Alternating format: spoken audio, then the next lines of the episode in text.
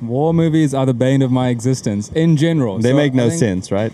No, no. They What- suck. They do suck, and what makes no sense is why critics would lap it up. But I guess it has to suck for the critics to love it. Yes, that's that's probably one of their tick boxes, right? Does it suck to everyone else? Oh, it's pretension season. Yeah, exactly. If if it feels like a movie that most won't like it s- for like obvious reasons, then yes, yes, it's the movie of the. f- It's a 10 yeah. out of 10, yeah. Yeah. Whatever top 10 list you go to, top 10 movies of all time, you usually find that the top 10 are unwatchable. You just can't sit through them Yeah. in general. Yeah, you know? yeah. And then and then The Godfather occupies the first spot, which I think is an actual classic. That's an actual banger. Becoming Egyptian.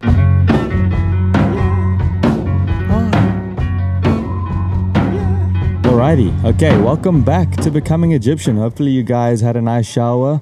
You're all dry now, and you can stick your headphones in and rely on us to take you through the next 30 to 45 minutes with some of our um, commentary. Today, uh, we're going to be speaking. Today, we're going to be speaking about the best movie of all time, and then next episode, we're going to speak about the best album of all time, and the following episode, we're going to speak about the best book of all time. And the reason we're speaking about the best of all times is because um, all the time that's going to occur in the next month. We will be apart from one another. We won't be together, so we won't be able to film anything. So these are three pre-recorded episodes coming your way. Hopefully, they come your way and not over your head. So uh, yeah. How are you feeling, Sid? Good. Yeah. Hopefully, it's not over the head because the stuff we talk about is so advanced, right? It goes over most people's heads. It's so advanced and so technical and so incredible that I don't even know how we even. I can- hope the- these the ones mics. are. I hope these ones are credible. How do the mics even stay on while we're talking? Because sometimes, you know, the, the, the algorithms that it's having to use to capture the audio that we're putting into the mic sometimes Yeah. is too advanced for today's computers. But uh, yeah, man. Uh, so today, best movie of all time. Uh, how do you approach this? How do you approach this? Yeah, this has been a slog, right? This has been a huge um, process of elimination that started. You know, you have your tree that you're writing down on your piece of paper as like it's going to be a quarterfinal, semifinal, see who wins. Yes. But the problem is the tree starts with at least 68 contenders. It doesn't start at a quarterfinal. Yes, So, yes. It's the yeah. first quarterfinal to contain 68 participants. Yeah, yeah, it's a huge, huge slog. Um, but you know, for the for the channel, we had to do it. you rounded it out to one. You got there in the end. We got there in the end. Yeah, I think it's a very interesting doozy of an answer. Damn. Well, yeah, you know, obviously, I guess as a precursor, it's best to say that these are the movies that we've watched. So there might be some that we've left out in terms of our best of selections that just exist, but we haven't seen, and there's nothing I can do about that, right? Is there something I can do about that? You can watch it. I can watch it and I can revisit this in 2024 and do it again, which we probably might. But on uh, fan demand. upon demand, we'll do it again. If there's no demand, then hey, Then even this video is going to get deleted. exactly. What are you going to do, right? What are you going to do? Well, w- let, let us know. Uh, so you, you said at one point you rounded it down to 10. Tell us the nine that didn't win. yeah, the nine that didn't make the cut are probably more interesting. Because Okay. the one that I did pick is like a, hu- a huge popular choice, and many people would pick this, and I would be in a majority probably for saying this. Um, although perhaps not a majority in a group of people I'd like to be associated with. um, the nine that didn't make the cut, I guess, say I was thinking of the Rocky movies. Yeah. because that's my favorite series of all time. But individually, I'd say none of the movies are um, good enough to make the cut. Harry Potter, Pirates of the Caribbean, all the like famous series um, are all really great as a like cohesive series. But I think individually, some of the movies, you know, they lack the pomp that one might require to stay up past their bedtime. Okay. Okay. And then um, aside from that, some of the classics like uh, I guess I haven't seen a lot of the mid like 40s, 50s, 60s classics, but um, Wizard of Oz, Gone with the Wind, that kind of stuff is up there, but not. I can't bring myself to saying that's the best movie ever because I think um, that would be just you know over overemphasizing the nostalgia factor, which I'm no fan of. You're no fan of doing that. Yeah. What do you th- What do you think about war movies? War movies are the bane of my existence in general. They So make no think- sense, right? No, no. They What- suck. They do suck, and what makes no sense is why critics would lap it up. But I guess it has to suck for the critics to love it. Yes, that's that's probably one of their tick boxes, right? Does it suck to everyone else? Oh, it's pretension season. Yeah, exactly. If if it feels like a movie that most won't like it for like obvious reasons, then yes, yes, it's the movie of the. F- It's a ten yeah. out of ten. Yeah. Yeah. and that's that's what you find if you go through like the top ten Rolling Stones um, movies of all. Oh no, they don't do top ten lists, but whatever top ten list you go to, top ten movies of all time, you usually find that the top ten are unwatchable. You just can't sit through them Yeah. in general. Yeah, you know? yeah. And then and then The Godfather occupies the first spot, which I think is an actual classic. That's an actual banger. Yeah, in keeping with oh yeah, so war movies I'm not a fan of, but mafia films are always near the top for me. I Um, love mafia films. Yeah, yeah. Scar- Scarface was a near miss for me.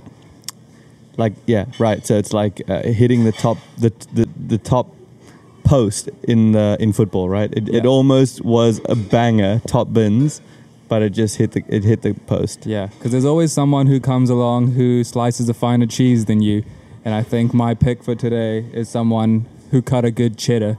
so your pick is a mafia movie?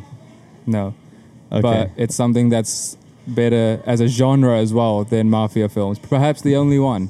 Okay tease us a little bit. What's the genre? Uh, romance slash drama. romance slash drama. Wow. Okay. Okay. Um, i guess also i'll round up. I'll say some of the movies that made my uh, top list without saying the number one. So the number two and this was the f- closest final that i've ever seen in sporting history. Yeah. it was between inglorious bastards Ooh. and this movie that i picked as Yeah. number one and then after that, we've got Lost in Translation number three, which is personally my favorite film. And I'm not usually a fan of people saying, uh, you know, having different favorites and best, because just say the best is your favorite. Like, you know, if, if you just open your mouth and speak for yourself. But in this situation, I understand that I, lo- I watched Lost in Translation in a better mindset for that movie. So it got like an extra bonus 1,000 points, which is why I'm, I'm moving it down to third place in my list because it's still a great movie standalone, regardless of my mood. But my mood boosted it to my favorite. But number four, I've got Dazed and Confused. I've got a movie called Sideways, which is about these two fellas just going through the vineyards trying out wine, and it's sort of like hangouty style, like Dazed and Confused. And then I've got uh, multiple other ones, like 2001: A Space Odyssey, which was in there, which I wouldn't watch again actually, but was another one of those movies that caught me at the right time.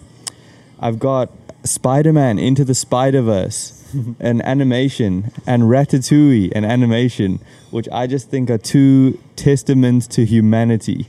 Those two films are. Yeah. And um, and a recent horror, Get Out by Jordan Peele. What a display of how to use tension in film. I've never seen anything like that. But I guess enough of the enough of uh, what didn't make the cut. Sid what did make the cut for you? Just before that, so our previous lambasting of the critics, I think there is a need to say that there are exceptions. So war movies are bad, except Inglorious Bastards. There's always that one unicorn that seems to defy the norm, right? Yes. Inglorious Bastards is that war movie. Like all mafia movies are good in general, but there's probably one like Donnie Brasco that's just shit, Yeah, yeah, exactly. and that's why it's going to be on the top ten list because it's just not good. it is. It is, and it is on the top ten list. I'm pretty sure. I'm pretty Yeah. sure. But uh, yeah, there's probably some other ones that I'm missing. There's some foreign films that I really thought about, but I thought Yes. to mention a foreign film here would be a bit out of line. You know, Yes, one of them is Seven Samurai by Akira Kurosawa, Japanese movie. This is the only black and white movie that I, that I could sit through. Yeah. I tried sitting through Citizen Kane, and I did. But to say I sat through it is probably an exaggeration. You know, I probably looked to the side here and there, Mm. looked to the left side, looked to the right side. You- no one really watches Citizen Kane because you can't keep your eyes on the on the screen for that bore of a snooze fest. And exactly, and all you're actually doing. Sorry, baby fell down there. Uh, maybe you're t- talking about Citizen Kane too much. Um, yeah, you know, all you can really do is check whether the critics are right when you're watching Citizen Kane. You don't actually focus on the story or You the movie. can't. Yeah. So, some films are like that, right? They're just shrouded in so much cultural significance that you can't detach that. You just end up watching to to, and while you're watching, you're thinking about what you're going to report back to your friends about what you thought about it, Exactly. and in turn, what they're going to think of you. Yes, yes, yes. And then in turn, you You know what was one of those films for me is um, Rebel Without Cause, Rebel Without a Cause, the James Dean film. Right. James Dean is one of those Kurt Cobain figures, right? Like three albums, three films, died, and so cemented his reputation and could do nothing to litter his own legacy because he was not alive to. yes, Um, yes. And all throughout Rebel Without a Cause, I was just thinking, my opinion of this is going to affect my social standing in my circle. Yeah, so there's more at stake when you want to critique those m- movies that are on a pedestal. Uh, Not only is your critiquing uh, your your critiquing reviews going to go down if you get the critique wrong, you're literally going to lose friends. Yeah. And the friends don't even like the movie that you're going to lose, No. but they're braver than you and they're willing to stick up the facade longer than you, and so they maintain friends longer than you. That's Yeah. exactly why you're doing a podcast in Mexico and your friends are actually building a life for themselves Yeah. you're an outcast and um, that's just how it goes with some of those highly highly highly rated movies right Yeah, and then the ones that do strike a chord that are highly rated but are actually enjoyable experiences, those are the ones. The two of those are the ones we're going to speak about now, right?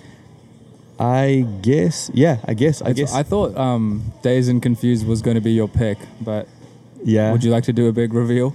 also i want to say another one more foreign movie that was in my cut was the city of god um, Ah, yes. um, a brazilian brazilian movie So one was Japanese, one was Brazilian. The one Yes. I was considering that was non-English was I think Chinese, the 36th Chamber of Shaolin, a huge like revenge saga of a guy who's wronged his father's killed and then the whole movie's about him like building up like the strength to avenge his father's death. Mm.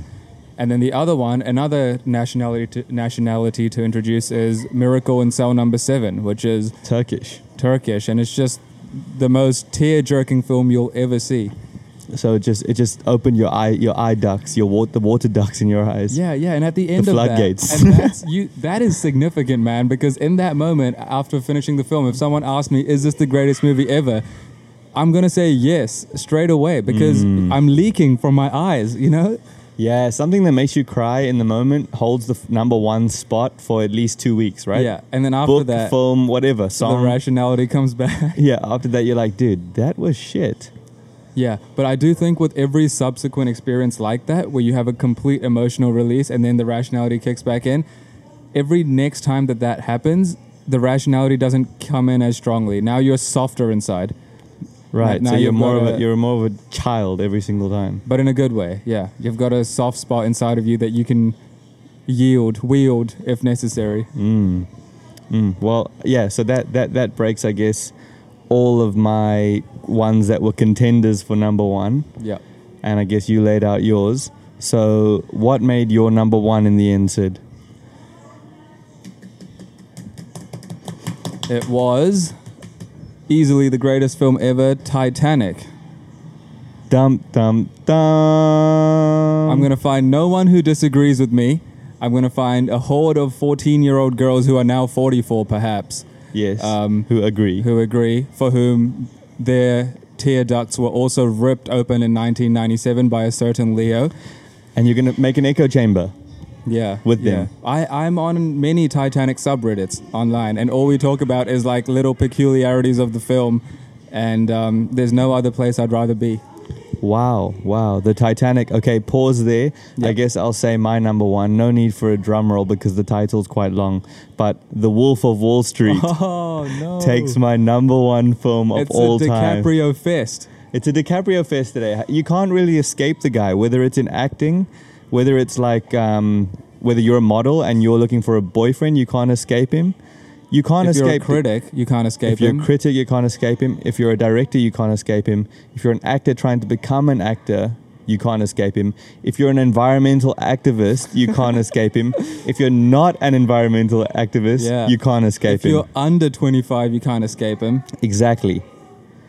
This guy's everywhere, and that's one of the signs of greatness, right? Omnipresence. omnipresence yeah so basically what we were saying about films that they have to cover all these things they've got to rip open your emotional ducts you know you've got to be standing the test of time you got to stand up to critics he DiCaprio is that in an actor's form Yes, yes.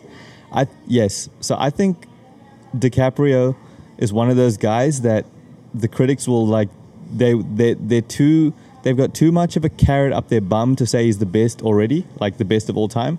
But once they get, once you give him like 40 years and the current camera quality that we're using is seen as like vintage quality, they will take DiCaprio as the best actor of all time. What is it about like people not giving enough you know preference to modern day current what's going on like what is it? Exactly, it yeah. does he have to get a lifetime award and he has to be 80 and in a wheelchair before we recognize that he's po- probably the greatest actor ever Mm, exactly. And so it's a tight one as well because I do know why De Niro is always mentioned as like one of the best or Al Pacino. Um, I get it because they are great too. But I think DiCaprio has, if I list out his films, like all of them are just bangers performance wise. mm. So and popularity wise, right? He's not one of those. As much as I like, I've come to like um, Daniel Day Lewis now. yes, yes. The world doesn't care about Daniel Day Lewis the way the Academy cares about him.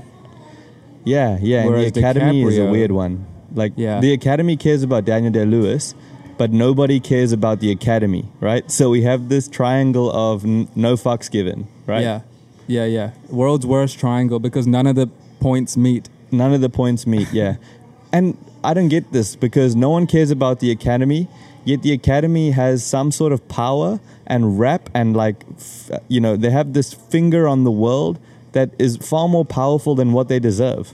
That's the thing. So people care about the academy because their jobs rely on it in some circles, right? So innately, no one's called to care about the academy, but you sort of have to because it's like, I don't know, But you have to. but who the hell is that? Like, who works there? it's like eight guys. It's eight guys. Is it three guys?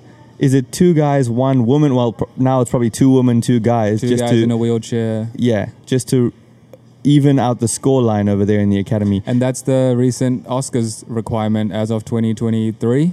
Mm, You- or as of 2022, you have to have uh, meet the diversity quota if you want to submit your film. yeah, that's why films have gotten so great recently, I agree. and the Oscars have rised in popularity. yeah, and that's why equity should be the number one thing on anyone's list. but how how come they have no CEO? Who's the CEO of the academy? Or is it a business? Ric Flair. yeah, Ric Flair, sp- uh, Ric Flair, and the CFO is Bill Gates. Like, who owns that thing, and is it a business, and that's the thing, or is it a Facebook group? Like, what is it? academy? Yeah. Yeah, what is the academy? Like what? They're trying to be like the Dark Knight. like, n- nobody, nobody knows who they are. Yeah, But- so there's there's great entities like the Dark Knight who have to like actively hide themselves because they don't want to reveal. The academy, like no one knows them anyway, and no one would recognize them. Yeah, man. Yeah, but anyways, leave the Academy alone. Funny, funnily enough, one of the Academy's favorite people, Steven Spielberg, not mentioned today. Yeah. Funnily enough, right? Funnily enough. I actually like I actually like all of his movies, but Yeah. to me, Steven Spielberg's movies, uh, I guess people will say besides Saving Private Ryan and Schindler's List, like those usually hold up as profound movies. But I said the rest of them are all just really good cinema, movie going experiences, but haven't really stuck with me for any time after I've watched it. I do think it's not designed to. It's meant to be more of a spectacle in the moment. It's meant to be like the the build up is the key there with the Spielberg film. It's like, oh, two weeks to go until I see Jurassic Park. Yeah, And the and- promotions looked literally jaw dropping. And it is when you watch it, It it's is, amazing. and- But there's nothing to talk about afterwards. Yeah, and the cinematography and the directing and the storytelling is the best of its class, the best ever, really. And he is one of the best directors ever. But you just don't. It doesn't attach itself to a fragment of your heart like certain movies do, and you leave the cinema, like you say, with that two-week chip on your shoulder. The other Uh, thing that yeah. Spielberg has going against him is there's such an equal distribution of greatness in his films. It's not Yes. all congregated in The Godfather, like with Francis Ford Coppola and Apocalypse Now. Like he's got like 15 huge hits, m- more yes, probably. yes, yes. All of them are equally as hittable as as the last, right? Yeah. And the thing is, the thing about the Francis Ford Co- uh, Coppola style of having, I mean, Apocalypse Now, everyone agrees is great as well, but I would say The Godfather outshines anything else that he's done, and that's not a bad thing. It's like to release something so great as your only great film is insane. It's still really good. Then we got to have the meta discussion of is one great film greater than 10 good films? Exactly, and it just goes back to everything that we've been ever speaking about ever. Right? But why why did you pick the Titanic, Sid? Yeah, yeah. Well, speaking sort of in line with what we were just saying now about directors, James Cameron is my Steven Spielberg. He's the guy who I can't get enough of. Um, even though I recognize that he's not the greatest director ever, but he's just like uh, one I have a personal in- affinity for. He's this guy who like. You know, I'd watch his interviews, I'd search up what he's up to and this kind of thing. There's like a cult of celebrity about him that Mm. I can't get enough of.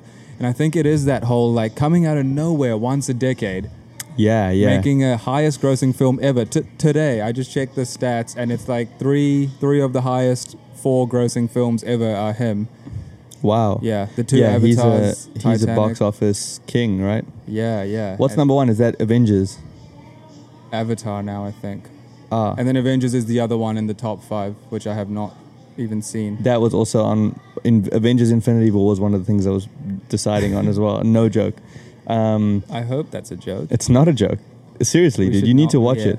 But um, Avatar So- is great. Avatar is great. And the it's not second- Titanic great. And the second Avatar got so much criticism because, like, oh, you know, it's not telling the same story as The Godfather. But it's it was so beautiful visually. I could have watched them swam through the. I could have watched them swimming through the ocean like for seven hours. And look it up, people. The Godfather's not original either. So- Exactly, exactly. So what are yeah, you gonna well, do? with the Titanic, what I really, really am drawn to is, is the whole the Spielberg factor in a sense, but done in Cameron style. So it's the spectacle of it all. It's the fact that I, I really like the behind the film's uh, cultural scene that was like bubbling up when the film was being released and produced. The whole um, most expensive film ever made, made about the most expensive boat ever made, which was also the biggest boat ever made, which was also trying to be the fastest. It's always it's this it's the movie of superlatives. the grandiose, right? The grandiosity of Titanic is rife within and without the film. It's it's in the film. It's the greatest love story ever told. It's the only love story ever told. it's the classic, right? It's star-crossed lovers. And it's also the um, the unattainable princess figure um, is attained by the low echelon scum of society dirtbag guy Yes, yes. above all the other princes that are currently competing for her And everyone in contemporary society is against it until they see the purity of that. of the love Yeah. yeah and and yeah it's Shakespearean um, in its grandiosity as well, in that we know the ending of the film when it starts. We know everything about the film. We know what's going to happen in the plot, and we also know that the fictional story that's going on within the film. We also know how that's going to end, in a sense. Um, yeah yeah And yet, and that I think actually gives the director more license to be freer and more lucid with his thought, because the ending's there. What's the most creative way I can get to it? Yes yes Sensitivity to hole making, one might say. Yeah, yeah, and and so yeah, and so he really, it's up to him now to take you on the roller coaster of emotions because the the end release, like you say, has a set point. Nothing you can do about that. So inherently, there's like not a lack of t- there's, you're not you, you're not for a lack of tension, but you don't have as much tension as say the usual suspects where you don't no one knows the ending of a movie like that and it's building up building up building up building up Mm. building up to a release. Everyone knows the release. So Yes. it's like you say the whole making process here is all about how many pathways can i take your emotions through before we get to the ending? Yes, and he did that with excellence in that movie. And i think everyone identifies with this story because every man or every boy wants that, right? They want to be able to get a girl that is way out of their league and beat people that are way higher than them, right? In class. Yes. And that's the classic re- re- OG relatable story, right? Desire. Yeah, yeah. I think um, everyone knew when he was making the film that it is your classic, like you say, um, rags to riches story. Um, we have every reason to not like DiCaprio, but then there's a, there's the quality, uh, there's the aspect of the actual um, quality of acting in the film, which is, I think, one of the finest we've seen as well in film history. Um, the one thing I would say, like, because I don't believe there is a perfect film, Titanic comes close, as does Fight Club and The Lion King. But the one thing that's lacking in the Titanic, I would say, is I think the casting. And I seem to be the only one on these subreddits that seems to think that they're not a good pair. on the Titanic subreddits. So let me guess who you want to change. You want to change Kate Winslet, the lead female actor, yeah. actress. Yeah. And it's not because she didn't do a good job. I just think her face is Oh. not appropriate because she looked a bit older than Jack. Yes, she did look a bit older She- because he- he, was too baby faced. Yeah. We needed someone way younger. And she, I think in the film, she, her character Rose is 17, and I don't think she looked 17. No, and that's not an insult to her. That's just uh, observation on age That's an insult to James. to James Cameron for casting incorrectly. Someone should have been 19 in real life, right, to play a 17 year old. Hmm. Because otherwise, we have this American bully effect where you're like, is that what the bullies look like in America? Yeah. But those like 30 year old guys playing 16 year old kids. Yeah. Yeah, yeah. And then I think there's, other than that, there's a couple other factors, but I won't go on for too long. James Cameron also has this impeccable um, quality of like ridiculous attention to detail, where he actually hired the guy I found out as I was reading yesterday. He hired the guy who originally like wove the carpet, the fancy red carpet in the Titanic that's now Yeah. iconic. Um, he found the guy to replicate that to the perfect dimensions with the right materials and all of that. And he paid that guy like thousands or hundreds of thousands to replicate that original boat um, rug carpet thing for the film. And then Shit. he asked, he talked to everyone. He talked to like 150 people that were just like the, the crew on the ship and gave them all intricate backstories. And then he was Right. saying, if it happens to be the case that you come into my shot on camera, I need you to play the part of the backstory, not just like the guy who's taking food to the room, the guy who's taking food to the room who, you know, four years ago his mom died, and six years ago he finished university, and like all of this stuff. Mm, mm, yeah, so a real attention to detail there. Yeah, yeah, which is something I didn't think I'd appreciate because it's not the quality of art that I like. The replication aspect is not something I value, but it's just something that's cool and yet another feather in James Cameron and Titanic's cap. Yeah, it's cool after you decide that the movie is great. It's like one of those details that in a movie gets swept under the rug if the movie as a whole is not good. That's why storytelling is king because you get your storytelling wrong and nothing else that you did matters.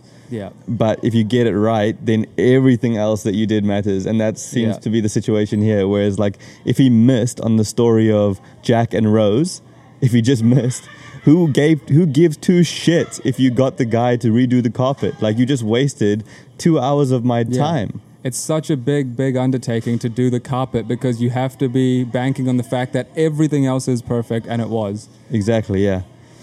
Well, man, that's that's honestly that's a reasonable case for the Titanic. I'll I'll lay out my one, one more factor. yes. The cultural context. Um, he had this is the Cristiano Ronaldo effect. He had every reason to fail. Everyone's Yes. wanting him to fail, Yep. um, but he doesn't. And then the critics, even after the movies come out, movie comes out, um, the critics give it like a seven out of ten, and then they're like, "Oh wait, no, no, the money's still pouring in," um, and Yeah. like everyone's unanimously agreeing that this is like a thing to marvel at. Let me just slightly shift it to a seven and a half, and then you see like uh, reiterated versions coming Mm. from like Rolling Stone magazine as well, who now give it like a almost perfect rating. yeah. Um, yeah. Because they're thinking, oh well, if we don't give Titanic that, then how can we give that to like Megamind? Yes, yes, yes. They they've really screwed themselves over with the new rating system. But Onto yours. Okay, well, The Wolf of Wall Street. The reason it was a tough battle is because I've spoken about this before, but Lost in Translation is like my favorite movie.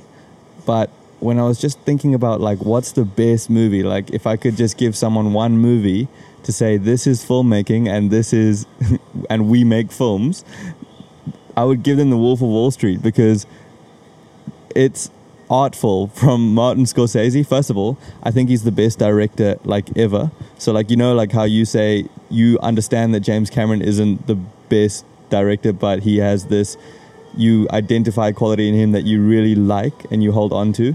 With me, Martin Scorsese, like no one can tell me he's not the best. Like I will, we'll actually have to have a debate because I think he's the best of all time. And Who are the others that are close in your mind? um, Richard Linklater, Yeah. um, Quentin Tarantino. I think Francis Ford Coppola is pretty close. I think Stanley Kubrick's really close. Um, I'm probably forgetting, probably forgetting a few guys um, off the spot. But there's a lot of people that are Steven Spielberg, close. There's a lot of people I think that are close, but I don't think. I think Martin Scorsese has this special source in everything that he does and The Wolf of Wall Street, I think, was the apex of his work. And a lot of people will disagree. They'll say it was all the earlier stuff. They'll just say that because the camera was shitter back then, and so now we have bigger license to Yes. say that. Yes. So, I mean, just like on the directing side of things, first of all, the relationships that Martin Scorsese curates with actors. So, we see it in the first half of his life with De Niro and how he continuously casts De Niro over and over, but puts De Niro in different situations. That relationship building for Martin Scorsese is one of the, I think he's has the best ability to, to do that, right? To find the guy that works the best and cast him over and over and over. Probably and the most um, successful partnership. Yes, right? But until the partnership of Leonardo DiCaprio and Martin Scorsese comes along, which is equally as successful. So Yeah. It, it's he's done it twice now. So he's proved that it's not like some I found De Niro found me and we did something together. He's proved it's Yeah. not the case. He's the common factor. he's the common factor exactly because their relationship his relationship with Di, uh, DiCaprio now is especially with the new movie coming out what is it uh, Killers of the Flower Moon or something Flower like that Moon, yeah. that's coming out with DiCaprio that relationship has blossomed so much And De Niro, right? that might be an absolute clusterfuck yeah Yeah. but yes. So his relationship building skills his casting skills are, in, are impeccable. The camera choices that he makes not like quality wise but the camera movement choices that he makes to tell the story the pace that he uses in his movies like this is a bit technical but he the the, the pace that he uses like wolf of wall street is a three hour movie and i don't get bored. I just don't. Like every single moment, I'm on Jordan Belfort's side, hoping that he makes it out of the situation that he's just put himself into. And again, it's this story was an existing story, so they didn't have to come up with anything crazily new. But the way that it was written, which obviously credit to the writers, but the way the story unfolds is amazing, right? So that's the credit to Martin Scorsese. But then just in general, The Wolf of Wall Street, the way we watch a guy that's uncorrupted and wants to make it for his wife that he currently has, right? An uncorrupted guy wanting to make it for the better of his family until he makes it and ditches his family, goes for the new shiny object of Margot Robbie's character, the Duchess of whatever Long Island or whatever it is, goes for that, starts making some dickhead moves, and still we root for Jordan Belfort throughout the entire movie after he's done these diabolical things. We still root what for do you, him. what do you make of that? Like, is that a mistake on our part, or is that Scorsese's genius? I think there's something about watch. There's something about m- it being in a movie that creates this healthy distance between who we are and what we're watching and what we're supporting. Same like the violence in like Tarantino films. Like you want that violence, Yes. and I think that's because everyone inside had within with this movie in particular, every guy. The reason a lot of guys like this movie is because every guy, a little bit of them wants that to be manifested, like th- what they're seeing on the screen right now. This Yeah. crazy, crazy excess. And Jordan Belfort's playing it out and he's making mistakes. And no one is a fool to say, I wouldn't make that mistake. That's why no one is saying, oh, what a dickhead, what an evil guy Jordan is, because this corruption is not coming out of nowhere. It's pretty hard to resist this corruption. Yeah, they, they don't come away thinking that was unrealistic. They they know power corrupts. They know that all the time that we saw Jordan Belfort's face, they were seeing their own. They were living vicariously through the film, and they know that if if they were in that same situation, knowing how it ends for Jordan, they would still take the rise and fall arc. Exactly. That As would I. I'm no different. Yes, that so it's just crazy like how we go from watching this guy like i say all the way to the end and supporting him through his changes. Because usually in some films we can see a guy go from the hero to the villain whereas uh, jordan had the hero to the villain arc hero to the villain back to the hero but we never acknowledged the villain part as him being a villain. He became a villain but he was still our hero. And that just goes to show how well we were made to empathize with Jordan as a character, and that's through great storytelling. Some directors just do that, right? And I think Scorsese is one of those freaks who can do that every time, like hit the nail on the head of blurring the lines of good and evil. He does that a bit in The Departed as well, Yes, where you have no clue. Um, you have you understand exactly what's going on, but you don't know which way you want it to go. But whichever way it goes, you're like, oh, that's cool. yes, yes, Um, the, and then also like on DiCaprio, he has this amazing like amazing aptitude to do these in-depth character explorations that he did in Gats, The Great Gatsby as well. The whole excess, hedonism, all of that stuff, and like a one man's like self turmoil going all the way down to his core. He he's perfected that I think better than De Niro, and I think DiCaprio is better. yeah. I think he's the best of all time. But um, yeah, I just have so many good things to say about this movie, and that's why that's why I put it on my the top of my list because I think Inglourious Basterds has the same entertainment factor as The Wolf of Wall Street, but not necessarily. I I don't think it has the same level of commentary as The Wolf of Wall Street does. Hmm. So The Wolf of Wall Street stands alone as like this big social commentary and an entertaining watch, and it is so funny. Like it's a comedy as well. So it makes me laugh and not in like a like oh the directing's really good so I feel obligated to laugh. Not like a laugh track. No, exactly. Like Jonah Hill's performance, The midgets. the midgets that they throw around, like the level of excess that they get to, and the shit that they get away with in that office is incredible. And Jonah Hill's performance is one of the best I've ever seen from him. Yeah. Margot Robbie's performance is one of the best female performances I've ever seen. Yeah. Plus, she's hot, right? So that's a perfect casting. And uh, like the film is incredible. And then the scene where Jordan Belfort, so we've seen him become like a villain sort of in his actions. But the scene where he stands up on the stage and says, I'm not going anywhere. And the Yes. team celebrates, right? Yeah, yeah. And and so it creates this us versus them environment of like sort of like how it look, would have looked back in the days with Genghis Khan's tribe like going to take over someone else. It's like yes, yes, yes. everyone else dreads us, everyone else hates us, but in this space, he's convinced everyone here to be on this side, right? And so everyone in that office shares the same mentality.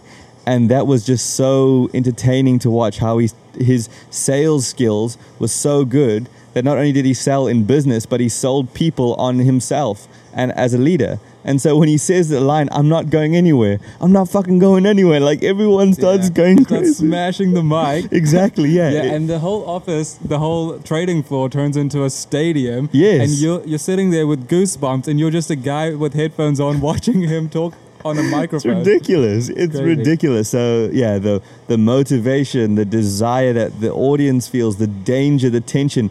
Don't get me started on the on the parallel between Jordan's life going forward, right? So Jordan's life is driving forward, but the FBI's discovery of his shenanigans is also driving forward. So we have this parallel of two things moving Uh, forward with an one impending another. doom aspect where we know it's all going to go up in flames. We know as soon as they step on the boat and Jordan Belfort wins the first exchange, we know this is going to be a war, not a battle. The classic saying of like, you've won the battle, but you haven't won the war. And they get off the boat and he throws the fucking money at them. You like, know what I call these? These are fun coupons. Fun, fun coupons, right? And Yeah. oh man, and the airplane scene with the Quaaludes where like they're on the airplane and he, he wakes up like chained down to the chair.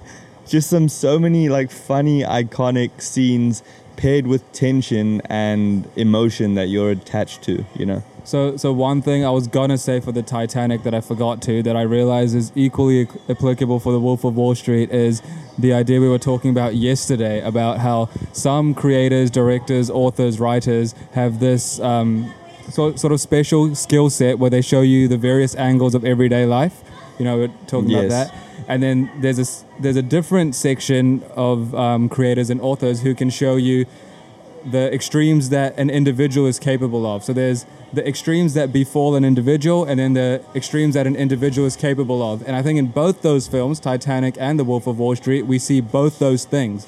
You see the ordinary guy, Jordan Belfort, do extreme things, but also extreme things happening Happen to him to kickstart guy. that. Yes. Same with um, Jack and Rose doing completely irrational things because they're on a bloody boat and they're probably going deranged in the middle of the ocean Yes. before each other. But then, yeah, you see both aspects in both films. Yes, yes, and that yeah, that's exactly the case, and that's why it's so appealing to the to the average viewer because a lot of people, myself included, consider themselves a normal person. So you put yourself in these shoes, and like you sort of get to play out what would happen if these extreme events happen to you, but also how extreme you would get, like you say, Mm. so in the It's- normal situation. you know what The Wolf of Wall Street is? It's GTA. GTA It's in GTA. movie form. It's GTA. It's open world film. Yeah, exactly. And he, and then like how yeah, it's just crazy like how he's built himself in from a person that was getting by by just being normal to a person that now cannot get by without being extraordinary. So like the hmm. his wife's auntie dies, but he says no, we need to go because I'm gonna lose 17 million. They gotta go to Geneva or some shit, right? If we don't leave today, I'm losing 17 million. But my auntie died, and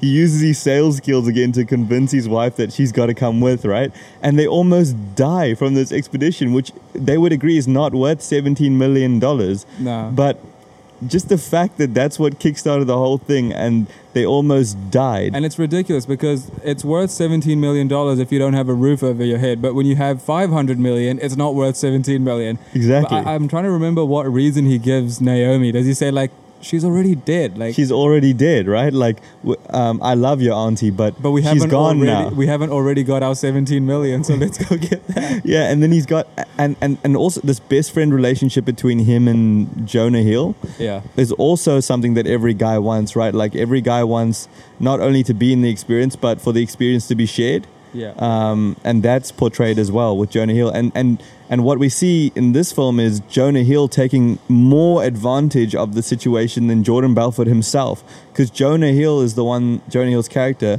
is the one that gets Jordan into the trouble most of the time from the stupid decisions. Yeah. So we see the guy actually causing the situation with his extreme sales ability, and then there's a guy benefiting and taking advantage of it more than Jordan. So we get so frustrated with Jonah Hill, but he's also so funny at the same time. yes. Yeah, and don't even get me started on Matthew McConaughey's one scene. Like, what are we gonna do about that? That's one of the best like table dinner scenes of all time. Do you think The Wolf of Wall Street has the highest amount of memorable scenes? I I think yeah, well, definitely one of the highest for me, like off the top of my head, because I can so many things in there I can remember that I laughed at, that I got scared of, like so much shit, man. And yeah, that And it's not one of those films where we watched it at a certain age and we thought it was cool because we were younger. And it's not like a particular to that moment in our life kind of film. It's just always, always just such a fun thrill. Yes. And so even when the message is not applicable, like I say, the pacing of the movie makes it so that you can sit through it. Like, even if you're my dad, who just likes to be told a good story on the screen, you can still sit Yeah. through it because you are being told, not only are you being told a good story, one of the best stories. So, yeah. If you want a film that represents the 80s or like more broadly our times, Yes. then you've got that. Yes. There's a cultural commentary, like you were saying.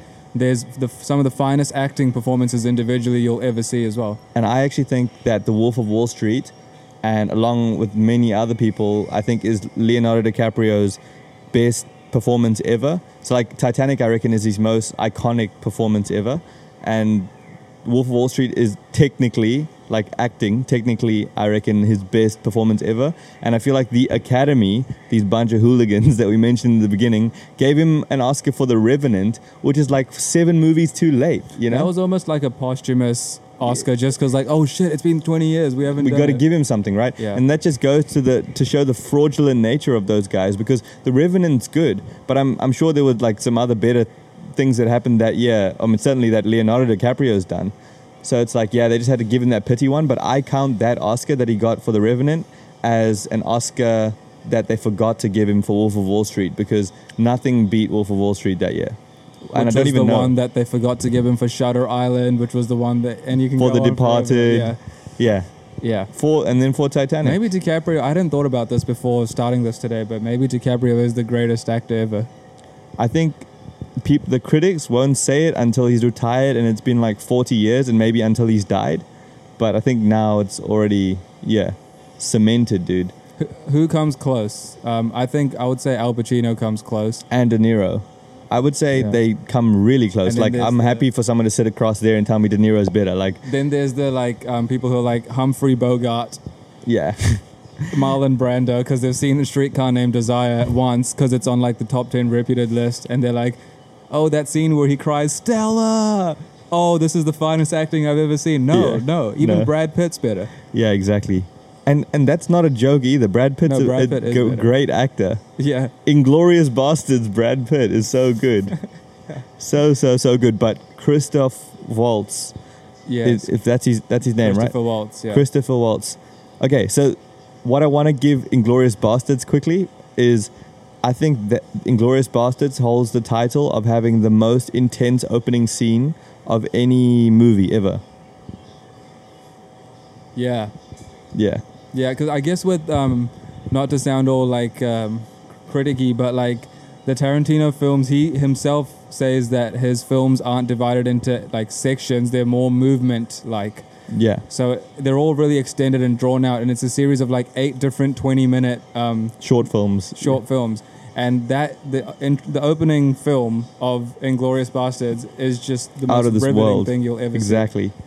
Yeah, so it's just insane the way that we see the guy like working on his farm and then the cars, the cars coming at him from like kilometers away already. Yeah. And we're still like that entire time when he tells his daughters to go away and then he sits in the room, asks for some milk, all this shit like Yeah, and so I think intense. um, executed improperly, that would have been such a drag. It would have been but so then silly. T- that's testament to Tarantino, right? He doesn't miss a beat, right? Like Yeah. that's one of those situations where you can't afford to miss a beat because yeah. yeah. And I think for that, you need to have that auteur director type who's like a crazy megalomaniac who needs to be in charge of every little aspect.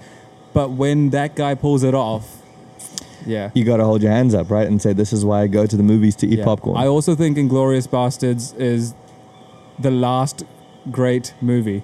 really well. Yeah, like as in the greatest of the 21st century, I'd say. Mm, mm. Yeah. That's crazy, man. That's crazy. But but yeah, do you have any final things to say about Titanic? No. Ex- oh no, I do actually. One thing, um, I've come around to liking this idea of a tragedy. Um, I, it used to be like a movie with a bad ending can't be. I can't watch it, or it's not going to be my favorite. But now I've come around to it. And I, it's more just food for thought than anything else. But I can't. Yeah. I can't tell what's switched inside of me that now I like horror films, and I also like movies that, yeah, aren't necessarily the fairy tale ending. Maybe Mm. I'm developing a grit about myself. Maybe, maybe, or maybe you're just tired of watching the other shit. Stay, yeah, stay tuned.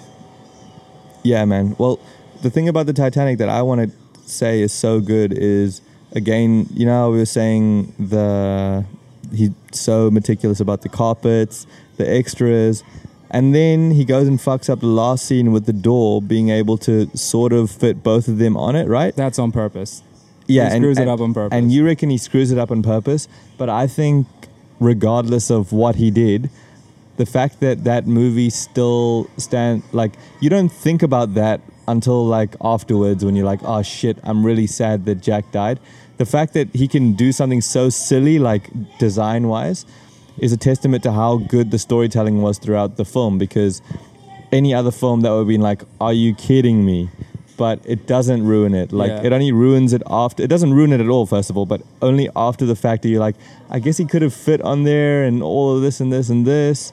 And that's part of maybe like if it was intentional, he wanted people to question it. But I don't. I think it's irrelevant because the story was so good that that thing could have been like an actual life raft. And even if Jack still died, the storytelling was so good that Yeah. it just worked. Yeah, there is that element of you're missing the point if you think that him living or dying matters, Exactly which right. is which is just the radical in the wildest way because he's the main character. He's He's the guy. He's the hero. He's the protagonist. Yes. But it doesn't matter if he lives or dies at the end. That's not the point. it's not the point, also, man. it's designed to be that way again. Like Cameron can't be that meticulous with every last detail and then screw that up accidentally. Mm, He- yeah. he- That's he- a good case for it, then, I guess he knew that Reddit's gonna start in 2005 or whatever, and we need to have some material for them to discuss. Mm. Yeah, That's a good point, actually. That makes me. Now I'm coming over to your side. It was intentional. Yeah. because you don't ask someone to make carpets for you from the original Titanic and then make a door for two people. That's like not for two people, but it is too big for one. It's like one and a half. It's 1.4. yes, the like perfect questioning middle perfect ground. Perfect questioning. Yeah. Yeah, well, all right. I guess that was our best films laid out. No real arguments, no quarrels. Yeah. Just simply two bros suggesting what they feel like is the best. If there are anyone that's viewing to the end and you want to put your best film in the comments, do that because I actually like reading what other people reckon their favorites are. Unless you want to go and put like Citizen Kane. If you're gonna put one of those classics that we'd find on a top five list, Don't aside from it. Titanic, don't put it. Yes. Okay. But all right. Catch you guys in the next episode. Thank you for watching.